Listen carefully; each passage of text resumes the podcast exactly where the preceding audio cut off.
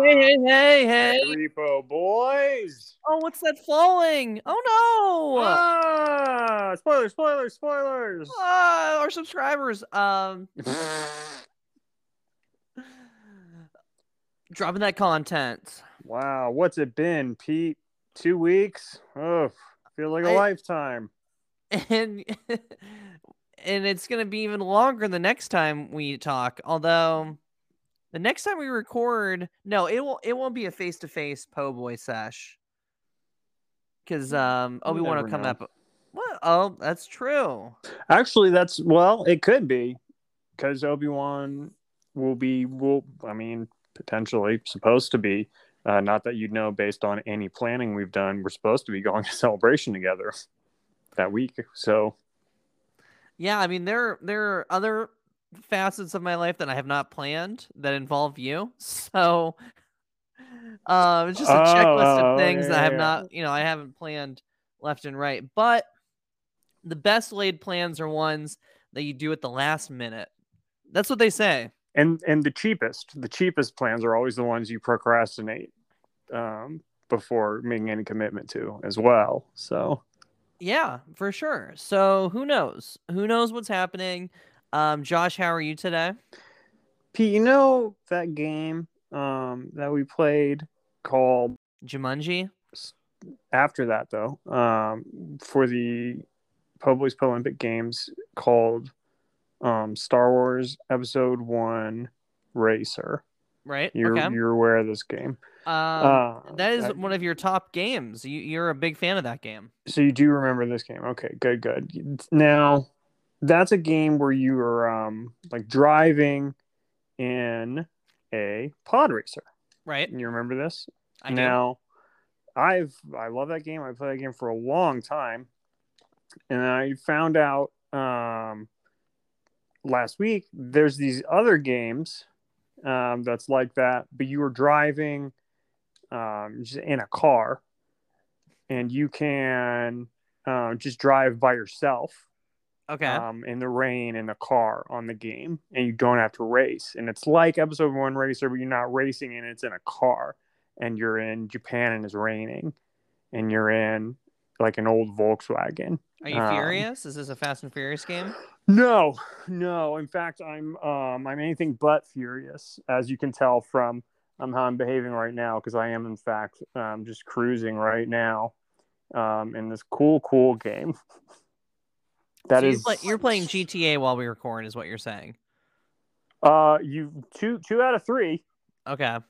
GT baby. Okay. Um, I guess I should pull up my Legends Arceus and we can do a full um streaming. You know, we can uh Yeah, start yeah. start up the Po Boys Twitch accounts. That that's what my um post Book of Boba Fett life has been like. I did rewatch the finale of Book of Boba Fett uh, with the fiance who all but forgot that it happened, and we were kind of groaning about it the entire time we queued it up, and we did have to double check the runtime and really think about whether we wanted to watch Book of Boba Fett or whether we wanted to go to bed.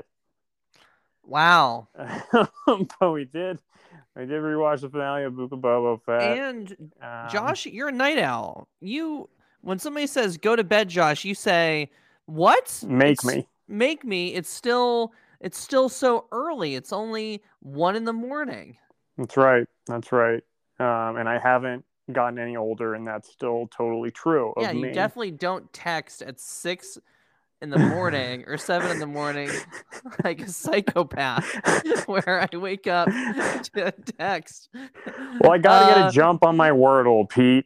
Wash pit over here. I'm like just right I'm my eyes are red. Like I'm trying, I'm trying to get up in the morning. I just see like what is what is this um person doing text me this more this early in the morning. But yeah, so I too. I mean, I haven't.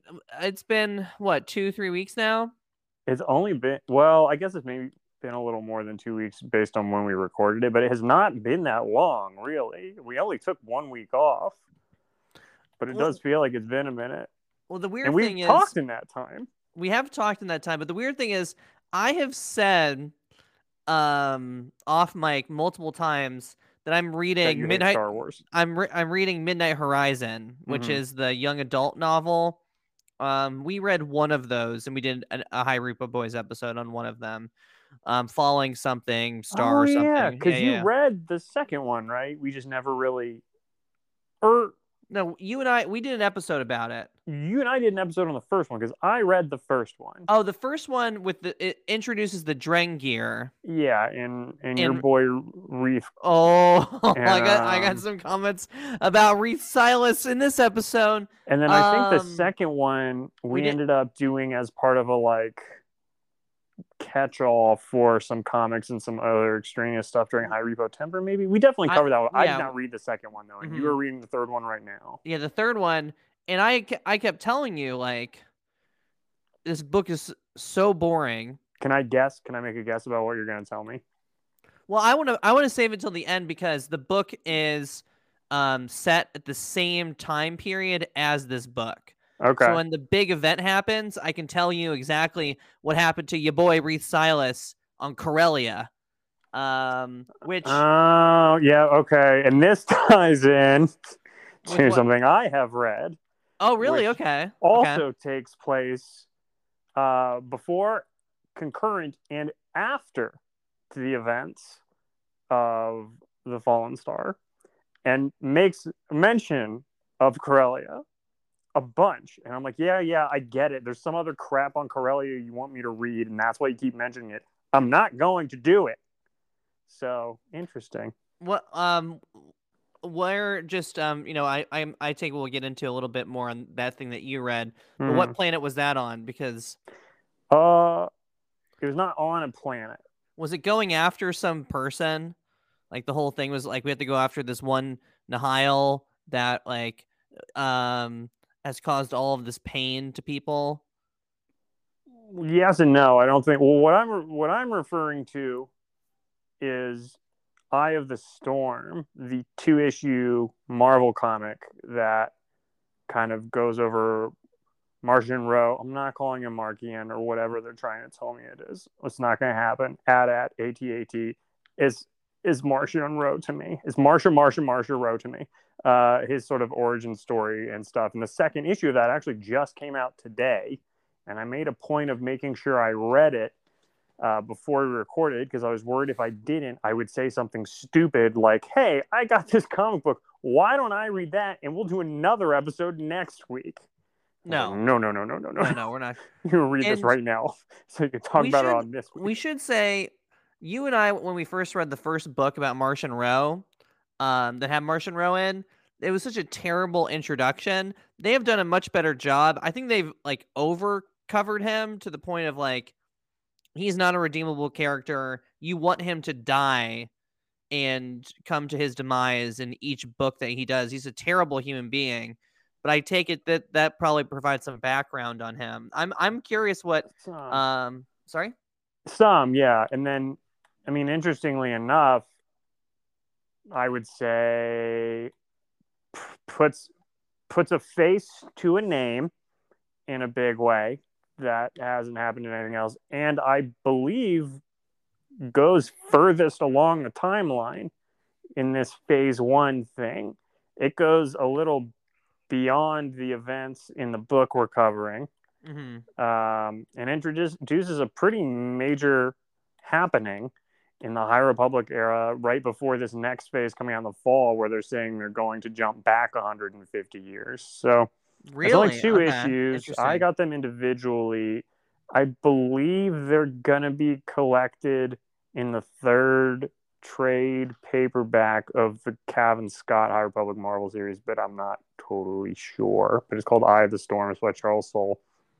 Um, okay, and then this was well by um Jose Daniel Older or Daniel Jose Older. um, Oh yeah, yeah, yeah. Mhm. mm. So, well, I what what what we can do is we can talk about Fallen Star, which is the title of the book we're going to talk about today. Yeah. And then once that's done, um, I mean, this is obviously spoilers. Um, if you're Well, listening let's, to this, let's let's do spoilers for Fallen Star up front, and then when we're Mm-hmm. done talking Fallen Star, let's get into these other two books and maybe I don't know that either of us are too precious about having either of these things spoiled. But that way, if you want to avoid spoilers for those two books, you know, and, and you've only read Fallen Star, maybe let's cover that up front and then we'll pivot after we're done with that. Okay. So I um don't have a ton of notes. I have Um, them. I I don't maybe remember what all of them mean. Okay. I So do you want me to do you want me to read the um like summary description of Fallen Star or how do you want to per, um proceed with this? Go ahead. Go ahead. Refresh. Maybe I'll, I'll jog my memory a little. Yeah, it's not um so Because these late night Tokyo streets ain't doing it.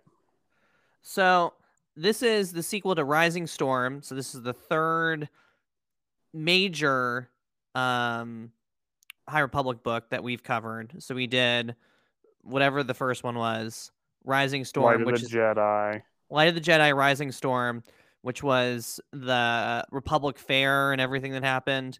And then this one, Fallen Star, and it's written then- by Claudia Gray. And then the next one is, of course, going to be Weather Police. Weather Police. um. anyway, so here's the description. Time and time, time and again, the vicious raiders known as the Nihil have sought to bring the golden age of the High Republic to a fiery end. Time and time, time and again, the High Republic has emerged battered and weary, but victorious thanks to its Jedi protectors. And there's no monument to their cause grander than the Starlight Beacon. Hanging like a jewel in the outer rim, the beacon embodies the High Republic at the apex of its aspirations, a hub of culture and knowledge, a bright torch against the darkness of the unknown, and an extended hand of welcome to the furthest reaches of the galaxy. As survivors and refugees flee the Nihil's attacks, the beacon and its crews stand ready to shelter and heal. The grateful knights and Padawans of the Jedi Order stationed there finally have a chance to recover from the pain of their injuries and the grief of their losses, but the storm they thought had passed still rages. They are simply caught in its eyes. Martian Rowe, the true mastermind of the Nihil, is preparing his most daring attack yet, one designed to snuff out the light of the Jedi. So many things about that description are false, but um, so yeah, that's the um a description a description that really doesn't explain anything about this book whatsoever, which um I guess is good um for for people that don't want to have be spoiled just reading the starting description of a book. yeah, that's fair. And then I guess also maybe I would argue is there that much to spoil? Or just just one thing happen? And it just takes a very, very, very long time to happen. But let's start off. First off, uh, you know, from here on out, we're kind of operating under the assumption that you've read this book, so full spoilers for Fallen Star ahead. Um, I I'll, I'll say before getting any sort of um, nerdy podcasting critiques, I this book really solidified with me that I do really like a lot of characters in this time period of Star Wars and in this High Republic initiative. I've I've like grown very fond of characters and when they pop up, I'm excited to see them. I'm excited to spend time with them. I'm excited for them to see each other. I mean, one of the I got super excited when Elzar Mann and uh, Orla met up with the crew of the vessel. Like I was that for me, I was imagining seeing on a screen a movie theater and like cheering really loud with a with a theater audience. Like it was just a, a really cool and exciting moment for me. And of course, I think Claudia Gray created or you know introduced the crew of the vessel back in that YA book we were talking about, and they were a, a huge, huge uh, part of my enjoyment of this book. Mm-hmm. Um, but even just the job, I mean, you know, I've I've really come around on Elzar Mann. I like Stellan Gios okay. Uh, and yeah, I love Orla. I love Indeera Stokes. Um, boy, I'm I'm I'm blanking on some folks' names though. Um, yeah, I just I I'm I'm liking these characters quite a bit. Well, it's also too. We were introduced to 60, 70 characters in the first book, Yep. and through these books, we're getting different deep dives on on people.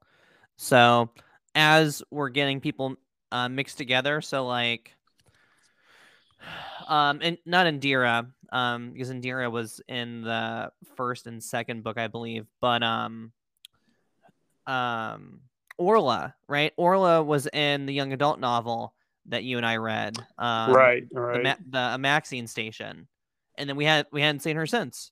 Um, she pops up briefly in in Cavan Scott's um, comic book, Marvel comic, teaming up with Keeve Trennis for a bit there. Um, Mhm. But yeah, we we haven't seen her in Bell Zettifar. Jeez, can't believe I can't remember Bell Zettifar. Um, yeah, yeah, Orla is great. mhm.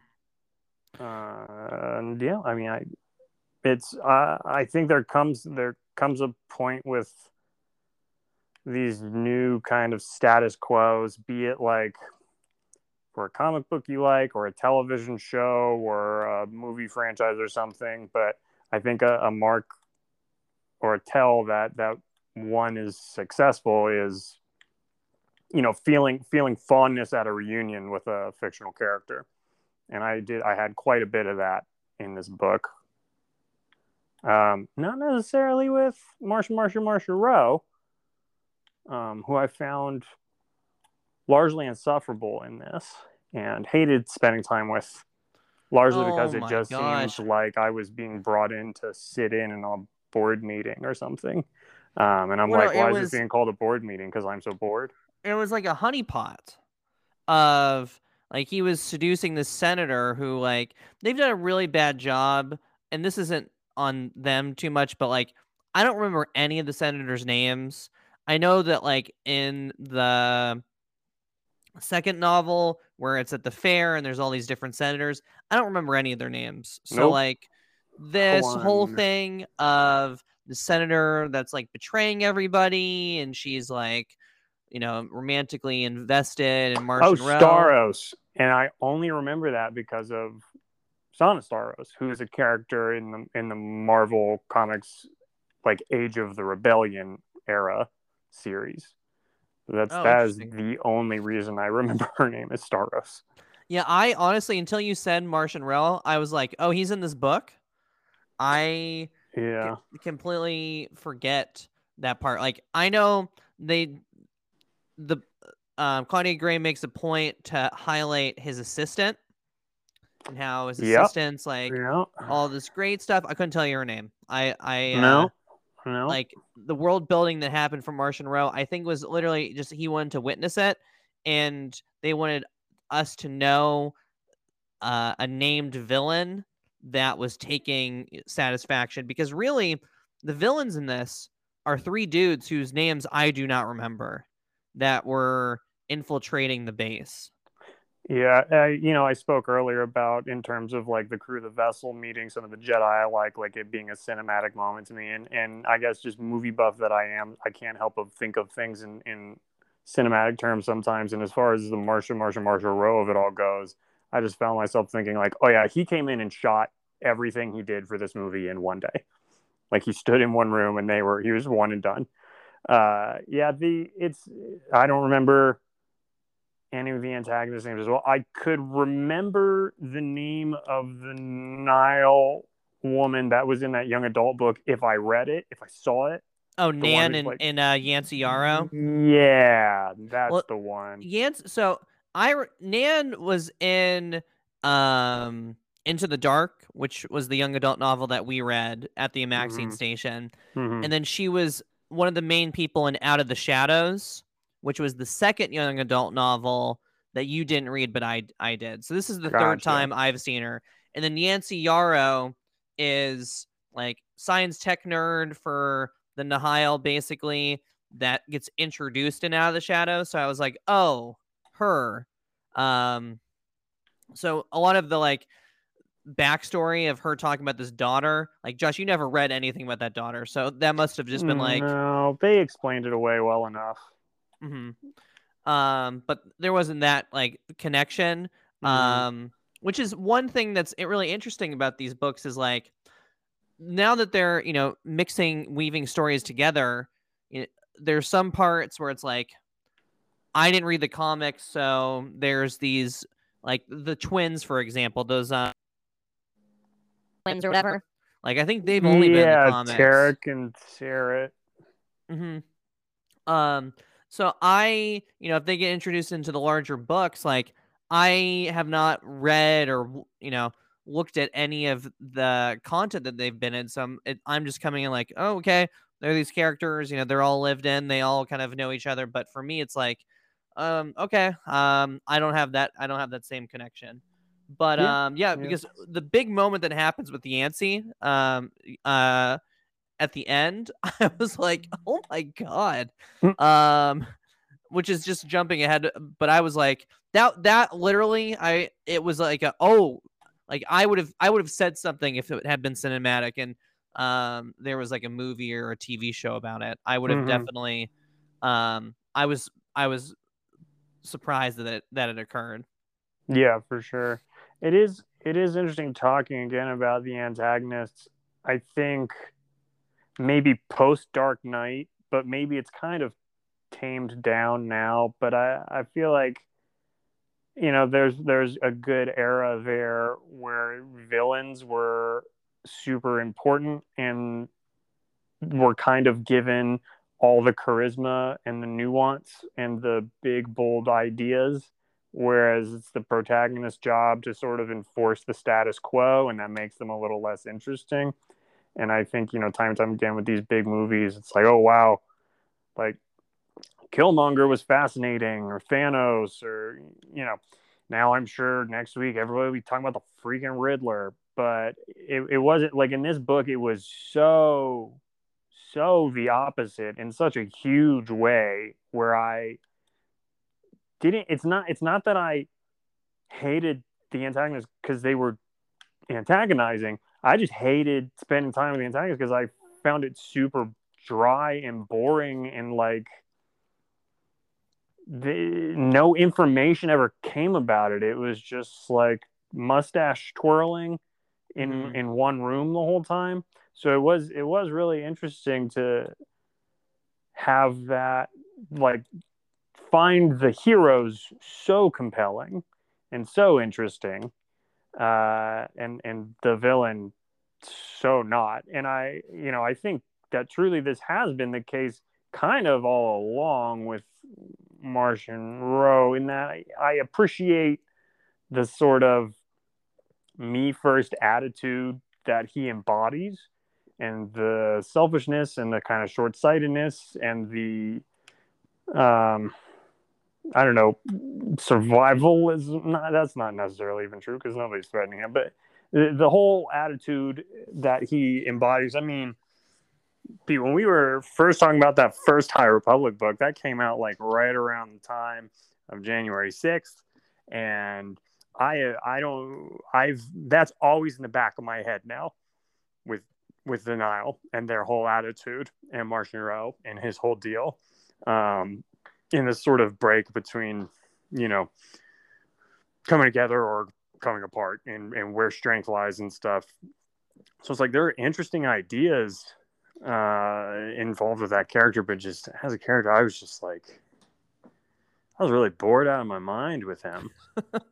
um, I, I, just, it just, what do you do? Like, why am I even spending time? You're just gonna like, you're just twirling his mustache, just twirling his mustache over and over and over again. So I I think the way we can talk about this then is, I mean, the big event is the Nihil short circuit Starlight Beacon. Starlight Beacon's not in its normal spot. It's being moved to help a planet whose name I can't even remember. But they're basically building a water filtration system. So a Sure. planet that shouldn't exist or shouldn't exist with the population size is being saved due to the Republic.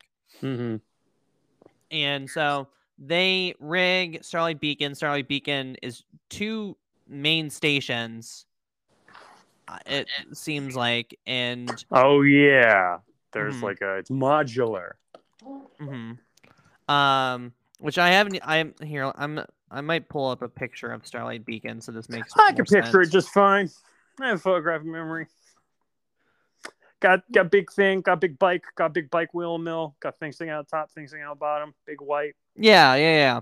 So the two the the two tops are basically like detaching, and the main characters in this are on the bottom section of it, whereas the top section is basically not talked about at all. Maybe it's going to be talked about in like a comic because like Avar Kriss's people are there at certain points, but Mm-hmm. um eventually detach. But basically, we have um the majority of the Jedi are in the bottom, or not the majority. The Jedi are um the head the head of the station, Stellan Gios, Stellan Gios, whatever, um, who is newly appointed and he Gios, dem- Bios. Gios, he, he he's like the name of our High Republic he's he's been in charge for like what two weeks, and he he appoints like himself Yeah. because of our Chris is like too maverick or something like that. Yep. Yep.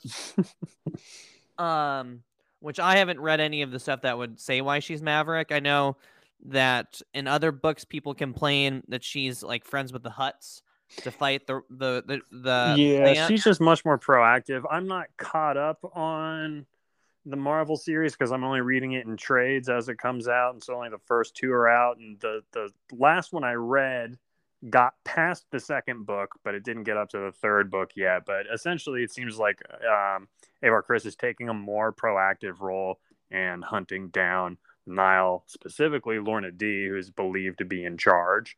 And she's like striking while the iron's hot like, no, this is our problem. I'm going after her. Mhm. And I guess it seems like Jedi Council's taking that as an abdication of her duties as marshal or or whatever of Starlight Beacon. So Stellan steps in. Right. And then we have Stellan. Then we have um Elzar Mann is called to Starlight Beacon for a separate reason with Orla. Um Orla Don't remember her last name. I think it's Jareni. Because I I, oh yeah, I think it I does start with a J. I want to say Orbalin, who is, you know, my Gosh, guy. I wish. um, but he's he's with Avar. So there's th- there's the, there's those people and Dira Stokes who With bells out of far. with Belzet Avar are also there, and then Burryaga, Burryaga. Burryaga, and then his there's a couple other Jedi. Like he has Buri- Oh, Burryaga yeah. has a Jedi Master who's like an older um, white woman, Right. and then there's like a nerd Jedi who's like Oh yeah. Basically- nerd Jedi, isn't there? basically like Reith Silas, but he's like, oh no no no, he's not the nerd. He's a nerd. He's the um babysitter Jedi, because he's like, he like jokes a Oh, lot. no no he um well he jokes a lot, but he like his job was taking care of younglings. hmm Oh, you know like these aren't like these younglings like I have, and that's pretty much it. Um, and then we have the vessel, Yep, which crew the vessel. Leox, Geode, and then for the life of me, I cannot remember the, the. I just had it. I was just about to say it, and then it left me. So we have we have them, and they were from Out of the Shadows, I believe, um, at the Amaxine station that introduced the Drengir. Affie, Affie, right? Affie, Affie, Okay. There we go. Affie Hollow. I didn't even finish looking it up. Thank you very much. I remembered that. Yeah, so we're we have those casting characters, And then a hundred other goons that we also have to spend time with. Yeah. And basically it's like we're we're on two decks where one of the decks is um just where all the ships are and then there's another deck of cargo that they don't really touch until near the end of the book because there are um um Rathtars uh apparently there Two whole crates of them. Yeah, wink, two- wink, nudge, nudge. um yeah so we we follow their trials and tribulations um and then we get introduced more to the like force eating monster boogie monster Levelers. yeah which i didn't know that that was the name of it until i was doing some um l- looking up some different articles about this book Oh, I thought they. I thought they said it in Rising Storm. At the very end, I thought they maybe mentioned it being called Leveler or something. But now maybe it's just I've seen it so much in other posts and stuff that I'm just assuming. Mm-hmm. Well, Martian Rowe also just doesn't talk about their names. He just is like, "Oh, I'm gonna miss them so much because they're so hard to come by." But right. Well, I will say this: I'll not get into it till uh, back half of the podcast when we get into that thing, but um, there is more. There, there's more information to be had on them. Okay. Yeah. Um. Yeah. So I mean, we basically see the trials and tribulations of those characters.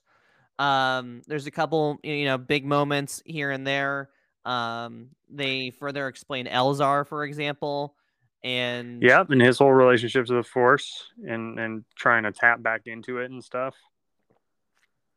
Uh-huh. After tapping into the dark side in the last book and kind of trying to, that was I I enjoyed that quite a bit. Um, Well, you, you get also some comparisons to Luke, right? Of um, shutting himself off from the Force in episode um, eight. So Yeah, good point. And then, you know, similarly, you know, Grogu and Cal Kestis with their, you know, they don't necessarily shut off their connect, but they are kind of shut out from it, like after traumatic experiences and stuff. Mhm. So it's an interesting new wrinkle that I think the Disney era, as far as I know, has introduced to the Force. This idea of like denying it or through Well- trauma or emotional distress, stepping away from it. he they also show the impact of the leveler too, because he is actively pushing himself away from the Force, so he doesn't feel the effects of the leveler until very late in the book. So he's like, when he you know tries to connect himself back to the Force, he's like, oh my gosh, is this what everybody else has been dealing with with this uh with this monster? And kind of can kind of realize what's happening because like Stellan, honestly, the way that I would describe it is is like the dude looks like he got like drugged and then had the fight like nine rounds in the boxing ring. Mhm. Like the guy is like through levels of consciousness at, at, at different points and is just trying to keep all of the stuff together um with the backdrop of like what he did to Avar. Um and they both, you know, make references to it of regretting the fight that they did and how meaningless it was. Um which is I mean, I what they did with Stellan was really good. I liked what they did with Elzar. Um was was very good as well. Yeah, yeah. Um, but I think, you know, I, I, I tried to kind of think about it a little bit before our discussion today and kind of remind myself and went through my notes and, and, you know, trying to come up with my big takeaway or whatever. Um, and I mean, reality is like, it's just like so much of this book is just Starlight Beacon crashing down and just, just descending into orbit and crashing. And it, I compared a lot. Like I read Dune Messiah recently, the second Dune book, and in Dune and in Dune Messiah, and in the first Dune movie, Denis Villeneuve's Dune movie that came out earlier this year, there's just this like imposing sense of of dread and inevitability of like it seems like everyone in that movie and book knows what's going to happen, but they have to let it happen or something. I don't. know. But in and similarly in this book, it just felt like I was burdened with that sense of inevitability, where pretty much based on the Barnes and Noble exclusive cover or whatever, the you know the art they released in conjunction with this book, it was clear that Starlight Beacon was going to come down. Never mind the title of the book, but pretty early on, it seems super clear that oh they're going to sabotage this ship, it's going to crash, Mhm. and then that's exactly what happens. And it just takes so long to happen. And it happens in a way that to me felt like so contrived. Like so many things had to be like well they can't get off because of this. And they can't you know eh, there was it, it felt it reminded me a lot of the chase that the resistance fleet is is caught in in the last jedi where in order for that to be happening they had to set up all these rules of like well they can stay away from their guns but they can't escape all the way. And it just felt uh i could feel it being i don't know it felt it felt very contrived. And so for me this book was really like this back and forth between like a story that i didn't well the character arcs I all really like, but like the specific the narrative, what was happening, the ship crashing, I found like really less than compelling. But then everything happening with these characters, I really liked, and it you know it, it's it's like a it was like a less intense version of what happened with me with Rise of Skywalker, where it was all these characters I loved and all these things happening that I hated. I didn't hate what was happening here. I don't have a problem with what happened here. It just felt so long. Like it took so long to happen and it was so immediately so clear it was going to happen. And I appreciate on the one hand that time was spent with it because that afforded us time for all these character arcs, but I mean, towards the end, I was just like, crash already. Because I thought, I just assume like, oh, they're setting it up that this is going to happen. But obviously, that's just sort of how the story starts, and then it'll pivot somewhere. It never really did. And there was all this stuff like, Lina Soh is not getting reelected, for one. Uh, and she, I don't know, there's always, oh, well, we use the satellites. And it's like, why didn't you do that from Go? I don't know. It was, there's, there's a big disparity, I think, for me between how I felt about the story and how I felt about the characters and getting to spend time with those characters. For me, I would say that this is just a classic model of what we're I think to get from all of them is the build up to everything, the event happens and then the aftermath of everything occurring. Just very methodical of what they're doing. And I think a part of that is more in relation to the team aspect of these High Republic series. Because mm-hmm. I was um, reading some stuff about Midnight Horizon, for example, and that is Daniel Daniel Jose Older's um, first take on a couple of these characters. And there's some interview that he did of like he really had difficulty writing about Reath Silas, so he reached out and yeah, had Claudia course. had Claudia Gray help. Lame as hell because she she created the character and the character was like her version of Hermione Granger, but a Jedi was like what she was going for. Um, so part of me thinks that a lot of this is not this. This might be the process of multiple hands doing the work and having to step in for different parts of like, hey, can you introduce this kind of section here, which is more like m- movies than anything else, like in Marvel mm-hmm. movies, where mm-hmm. it's like, can you do this scene because we're gonna do a movie on this in like two years. So can you like right. include? I mean, there's all those DC trailers where you see all those like Hawk guy and um um there's like three or four other like DC superheroes that like don't have movies but they're like in these trailers right now. So I am more coming to grips with like this is the way that is going to be portrayed and there's parts of it they're really boring. Um, and then there's parts of the characters that are really gripping that I'm that I'm gonna like. They have not done, for me at least, of, of the characters that I like. They, you know, are doing a good job, and I am continuing continuing to enjoy the development. And then there's absolutely parts, there's parts of the story where it's like, if you're trying to convince me to care, or if you're con- trying to convince me of anything, you're doing like a terrible job um, which is not necessarily the case. You know, it's it's just difficult with how wide of the scope that they're trying to go with these books. Yeah, but then because then to me, though, it seems like they're not going wide with this book. They're going wildly narrow. Again, like I'm just thinking, like I'm spending so much time on this space station, and my only break from this space station is Marchion Ro's little CEO room it's and so I just felt like I was feeling claustrophobic, and I get like again conjuring a sense of dread, and my claustrophobia probably matched what you know the intent of the author, and like yeah, you should be feeling claustrophobic. You're trapped on a space station that's going to crash, and I, you know very effective in that in that way, I would say. But I just it, it was not it was not like a compelling claustrophobia. I was like, oh my gosh, oh what's gonna happen next? It was just like, get me out of here, I'm bored. It is so crazy that they got rid of Starlight Beacon.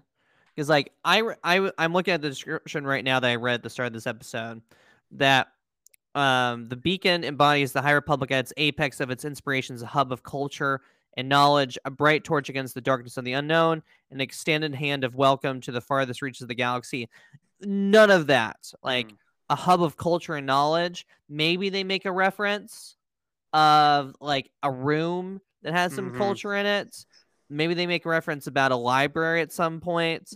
But yeah. like it's it's interesting and this isn't you know the first time they've done this where they'll introduce you know a large really cool concept and then they'll just burn it to the ground right you do that with you do that with the death star you do that with star killer base you do that with um um snoke's like massive mega ship yeah, yeah.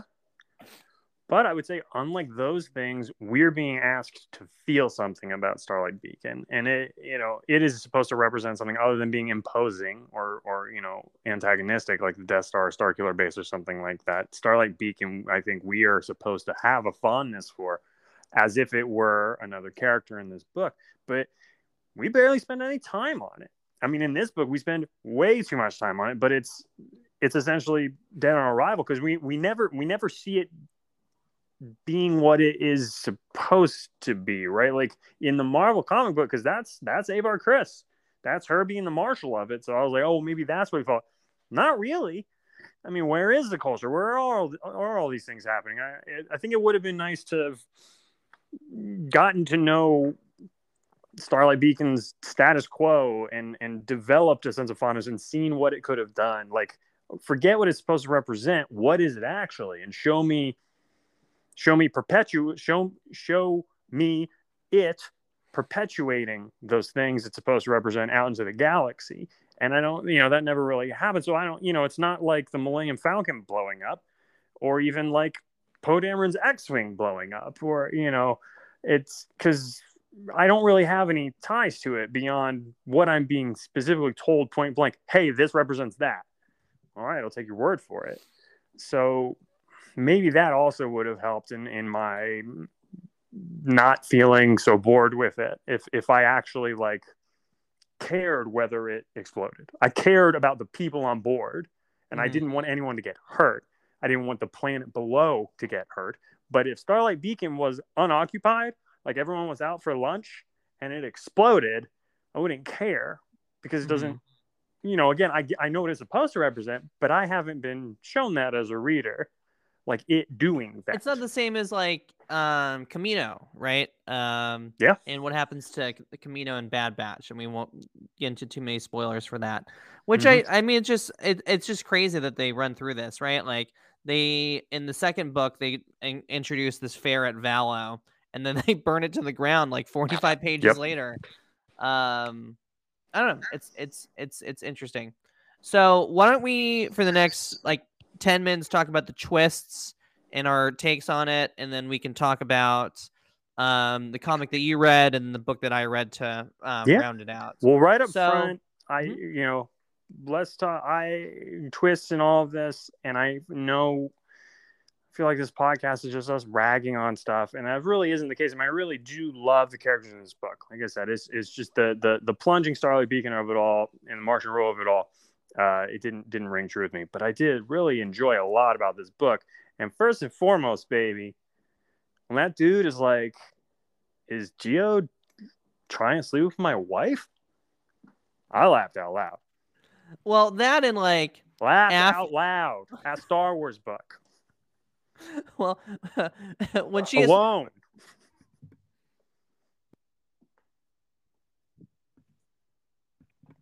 When she has to sorry i um um Yeah. when she has to explain like dude he's a rock and then Yeah. like walks away and is like geode's at it again Yeah, he's I an the- animal the he's an animal joy I get out of that character. I mean, not, nothing that didn't sit right with me in this book or whatever would even come close to the to the potency of the joy I get out of Geode. I mean, Yeah. I, just, I I pray that someday Geode or one of his ilk is is captured in in live action, and it's just as one of these things where you never actually see it move. It just once the camera pans away and then pans back and he's somewhere else or something. I just, oh boy, I loved it. Well a and i'm i i'm i am would be surprised um when we go to celebration if we don't see geo cosplay that would be great.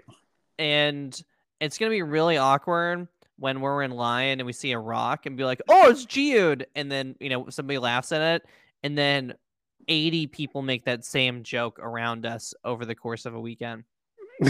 I'll be real good. I'll be real Um, good. yeah, so Geode, um, highlight of that.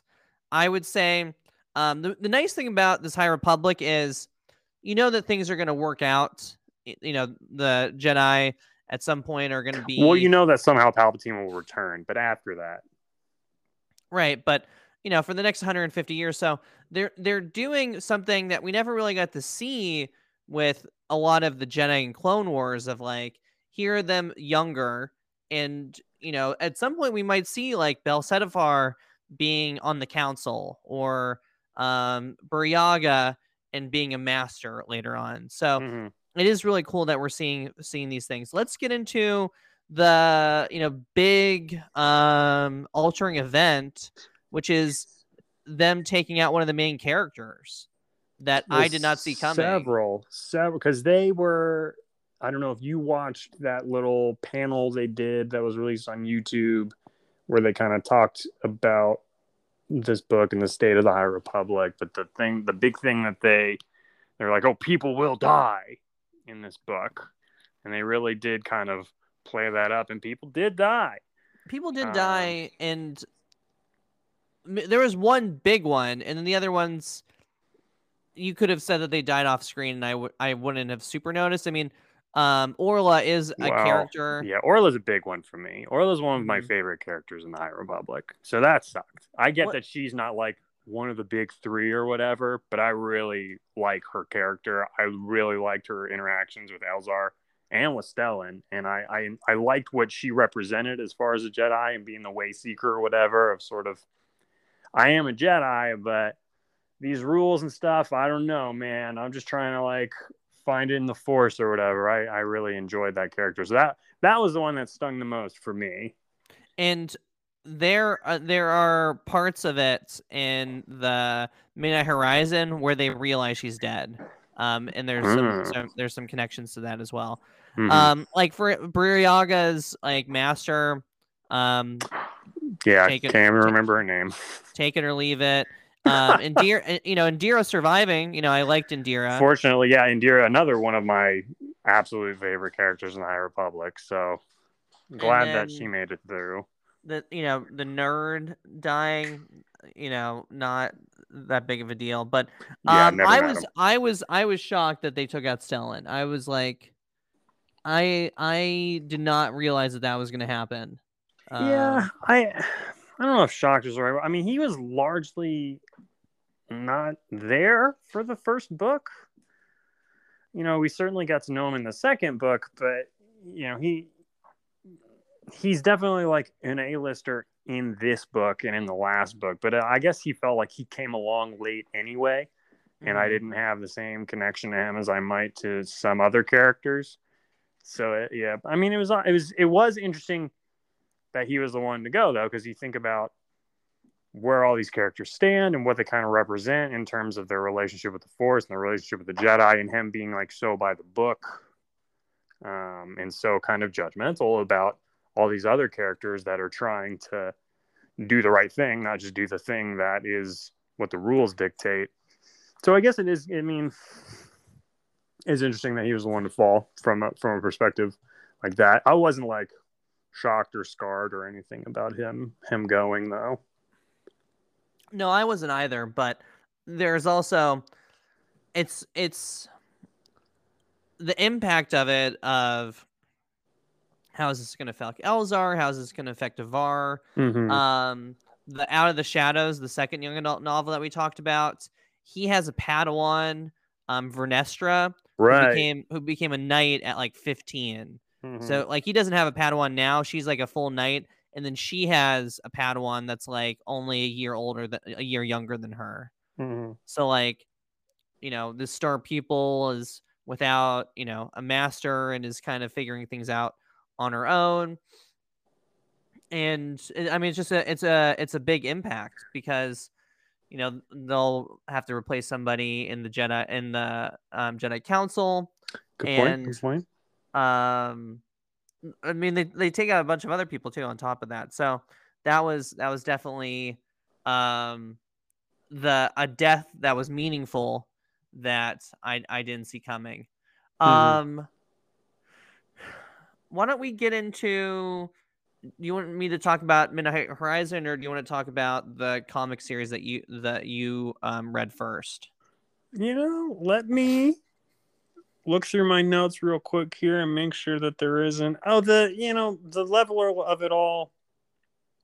I do think. All right, two more things. It did seem strange to me that like the introduction of the levelers and what they can do was like the cliffhanger ending of the last book, and then they kind of just like don't even mention it for like a long time. Mm-hmm. like just doesn't even come up even as it's ha- it, it just felt like it took so long to make a connection. Like i felt like it would have been like more more hands on deck. Not all hands on deck but any hands on deck. And granted now this whole trail of shadows i think it's called a marvel comics miniseries they do have somebody kind of looking into all that but they don't go into that really here at all so it just it felt like a dangling thread for a really long time um, so I wasn't sure what was up with that, but I guess you know we sort of got some answers. Uh, and then I guess I would just also mention having watched that that press conference thing they did beforehand. I do think a, a lot of my reading of this book was kind of clouded by the fact that they announced that the next books in the next wave were going to be 150 years in the past. So knowing that we were then going to like flash back and whatever status quo we were left with here, we were going to be left with for a while. Mm-hmm. I guess I anticipated more finality to it or like a better stopping point. This doesn't feel like a stopping point. It felt like not that dissimilar to where we left off in the last book, I guess. So the whole time I was I was anticipating more because of that. I think I think knowing that that was coming and that is coming in the fall did me a disservice uh reading the book. Do you have any did that color your perception at all? No, it's just classic Star Wars, right? It's like you know, I, I after episode eight of like, oh, we're starting a rebellion with nine people in the Millennium Falcon. Cool. Um, yeah, yeah, yeah. Makes makes a lot of sense. yeah. Um, now did you eh, finish Midnight Horizon? I finished it yesterday, so it's Wow, very it's very very fresh in my mind. Oh, perfect. We should have talked about that one. Um, yeah. So Midnight Horizon just follows. And so now we're just I I haven't read it, but I don't care. So now at this point, if you haven't read Midnight Horizon, I'm picking Pete's brain because I'm not going to read it and I want to know what happened. So fair warning.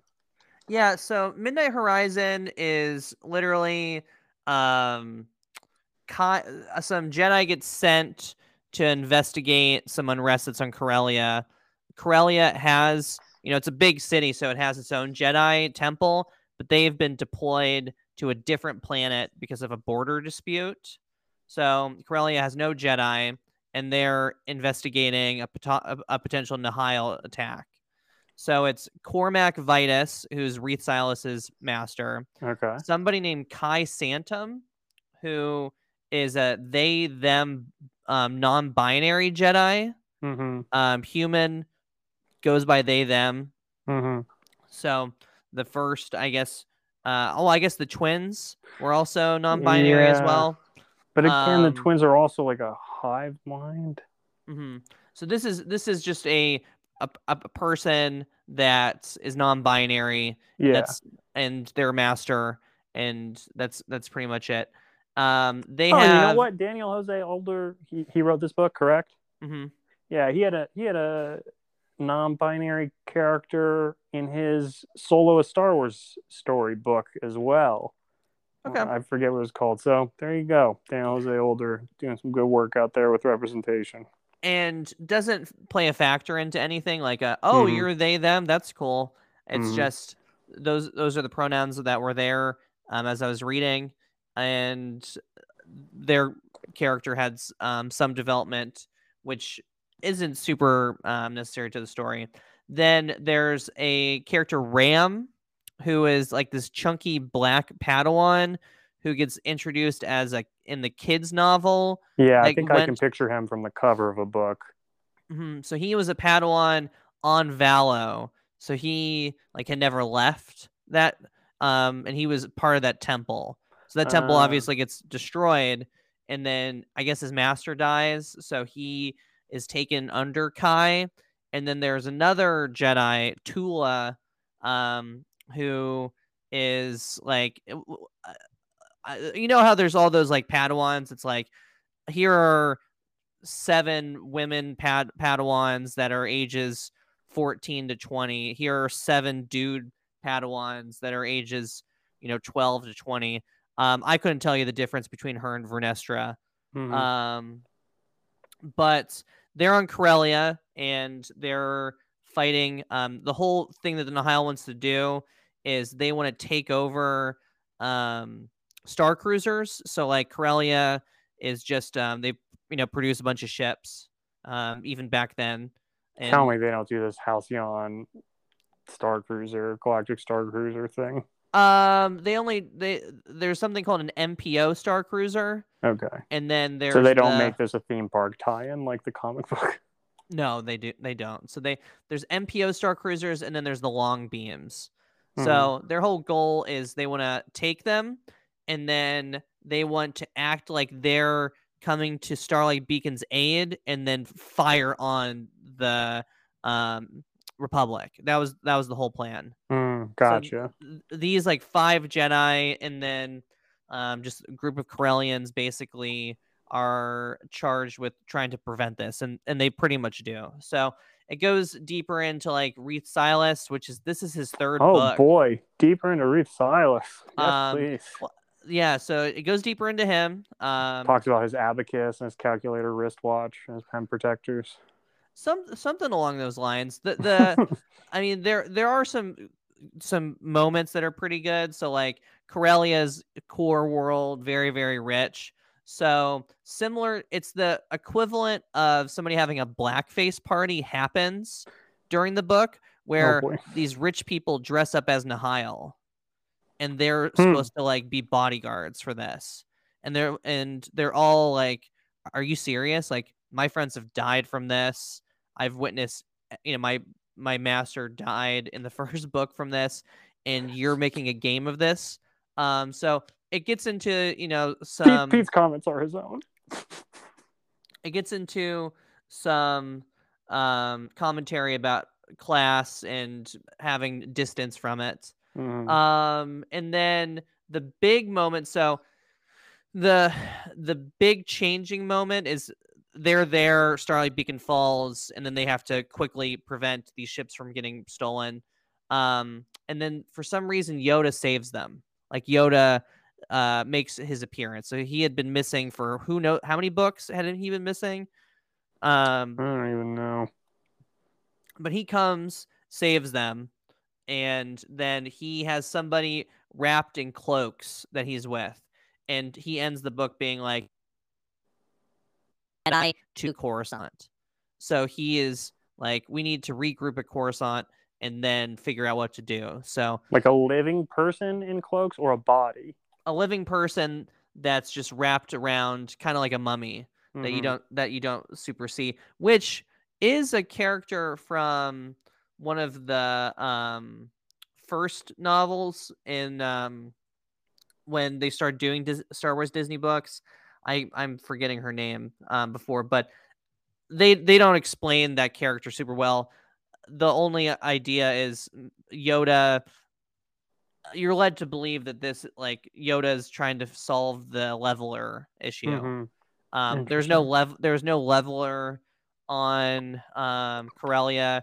They go into the worm people from Solo, which are called Grindelids, and they go into like the lore of the Grindalids. It's disgusting.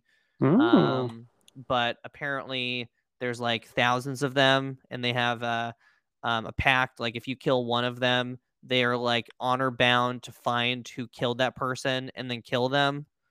So they like eat the person that kills one of the Grindelwald characters.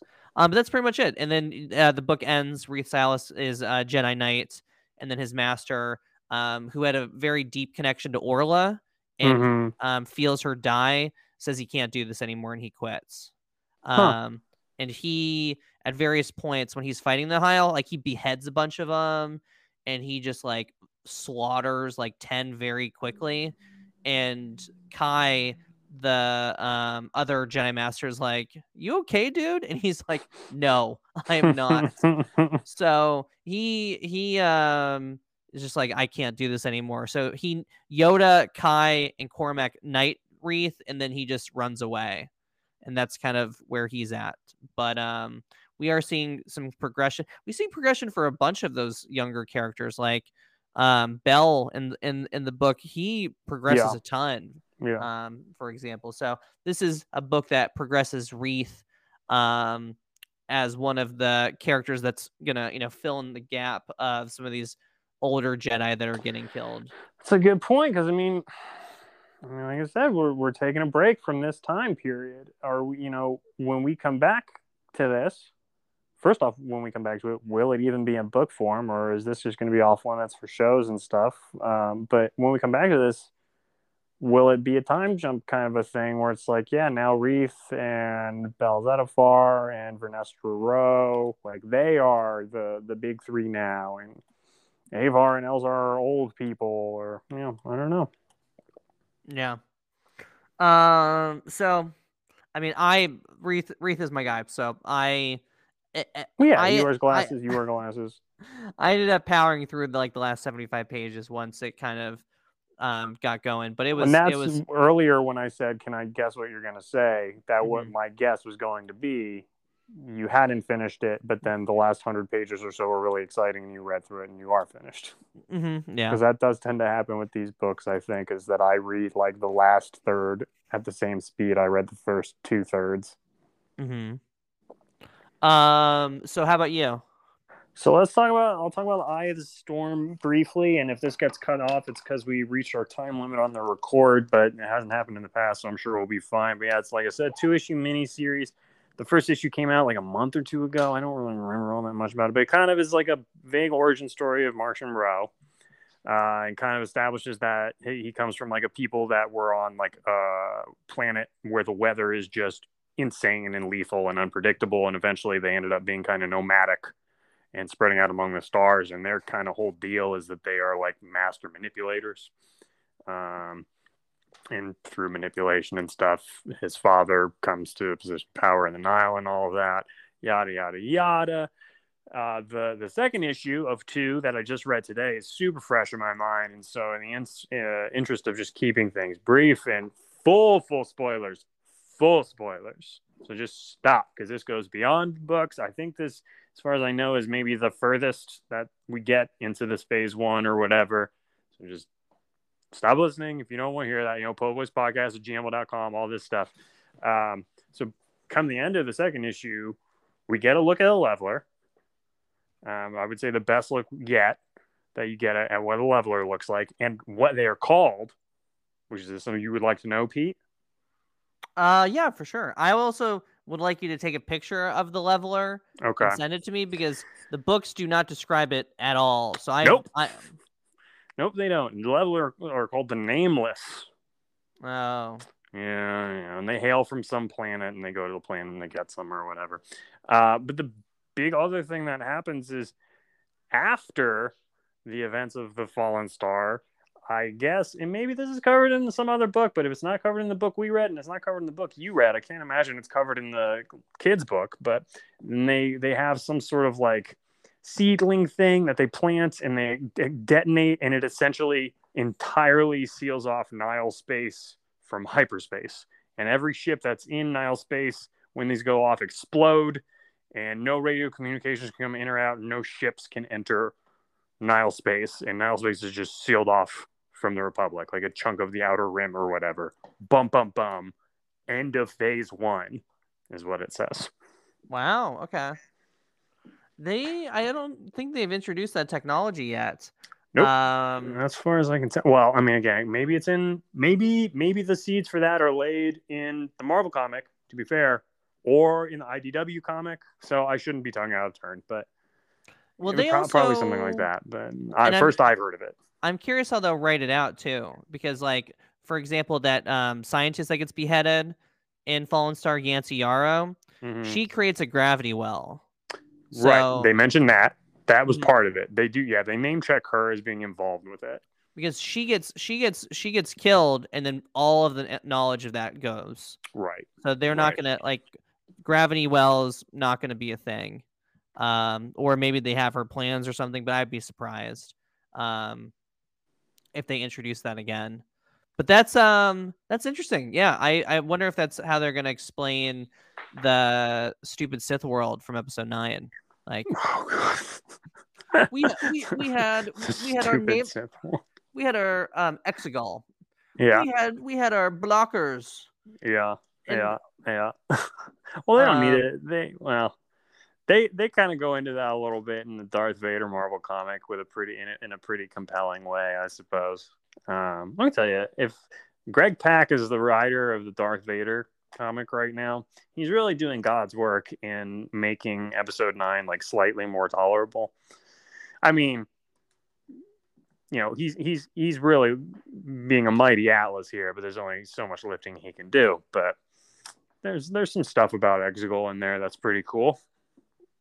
Wow, I never Granted, thought I never thought is not my problem. I never don't- thought you'd say that about any comp- any part of episode 9. I mean episode nine. I have like parts that I like. I mean the I like when they're running in the hallways. the Rey talking to all the Jedi. I mean, I I I can pretty much guarantee you if I watched that on YouTube today, I would get goosebumps. Um, and I'm glad for you. Truly. I have moments like that in film as well that really resonate with me in, in a way that to other people's like, what are you talking about? And I, you know, I'm just like, whatever, man, I'm having a moment. And I wish that I had a moment with that movie, but I, I really don't. All right, well, um this was a deeper dive. Well, Takes- not that deep. takes galore, all right? Yeah. Now, Pete. So this is tentatively our last um, episode before Kenobi, which is quite a break, probably the longest break we've taken. Uh-huh. I mean, the better part of two months. Do we want? Do we want to pop our heads back in, um, just once over that break to gas up our boy? I would Oscar. say that I'd be surprised if we do. Okay, interesting. The only the only way I can foresee this is if we get uh, a pretty big trailer of Kenobi because I know that you've been wearing the share. no, no, no. I mean, talk about Moon Knight. Oh no, I mean it- no. it, it, speaks for itself. Okay, All not- right, it's you said it on not the Oscar. I tried. it's not family friendly. It's We're- on Disney Plus. yeah, but it's it's dark. You don't even know who Moon Knight is. All right, well there you have it, Poeheads. All right. No Concho boys for you. um, it was gonna be Crescent Boys, so I'm glad that we just there stopped it a no. there. Um, yeah. So if you want to contact us, what um before Kenobi, why? Um, but um, feel free. Podcast at gmail.com at Poboys Podcast. I'm sure we'll post some stuff uh, more board, and we'll yeah, see. yes. We'll see you when we see you. Yeah. I mean, goodbye. It's gonna be a minute. Sheesh. See ya. But, you know, have fun. Go out there, have have a good time. I mean, we'll be we'll, we'll talk to you soon. It won't be that long. It's gonna be a minute. Mm, All right. Well, I mean, you know, have a good couple months, and uh, you know, hope everything goes well for you. We got some stuff going on, you know. Um, yeah. Hey, we're rooting for you. We're rooting for you. Uh, I think. I think also, um, I think Pete's already gone, so I'm just to go ahead and announce Po Boys 2022 uh, emotionally available. That's our whole thing now. We're right, stop, emotionally stop, available. stop. All right, we're done. We're Po done. Boys 2022 emotionally available, and we will be emotionally available for you in May. See you then.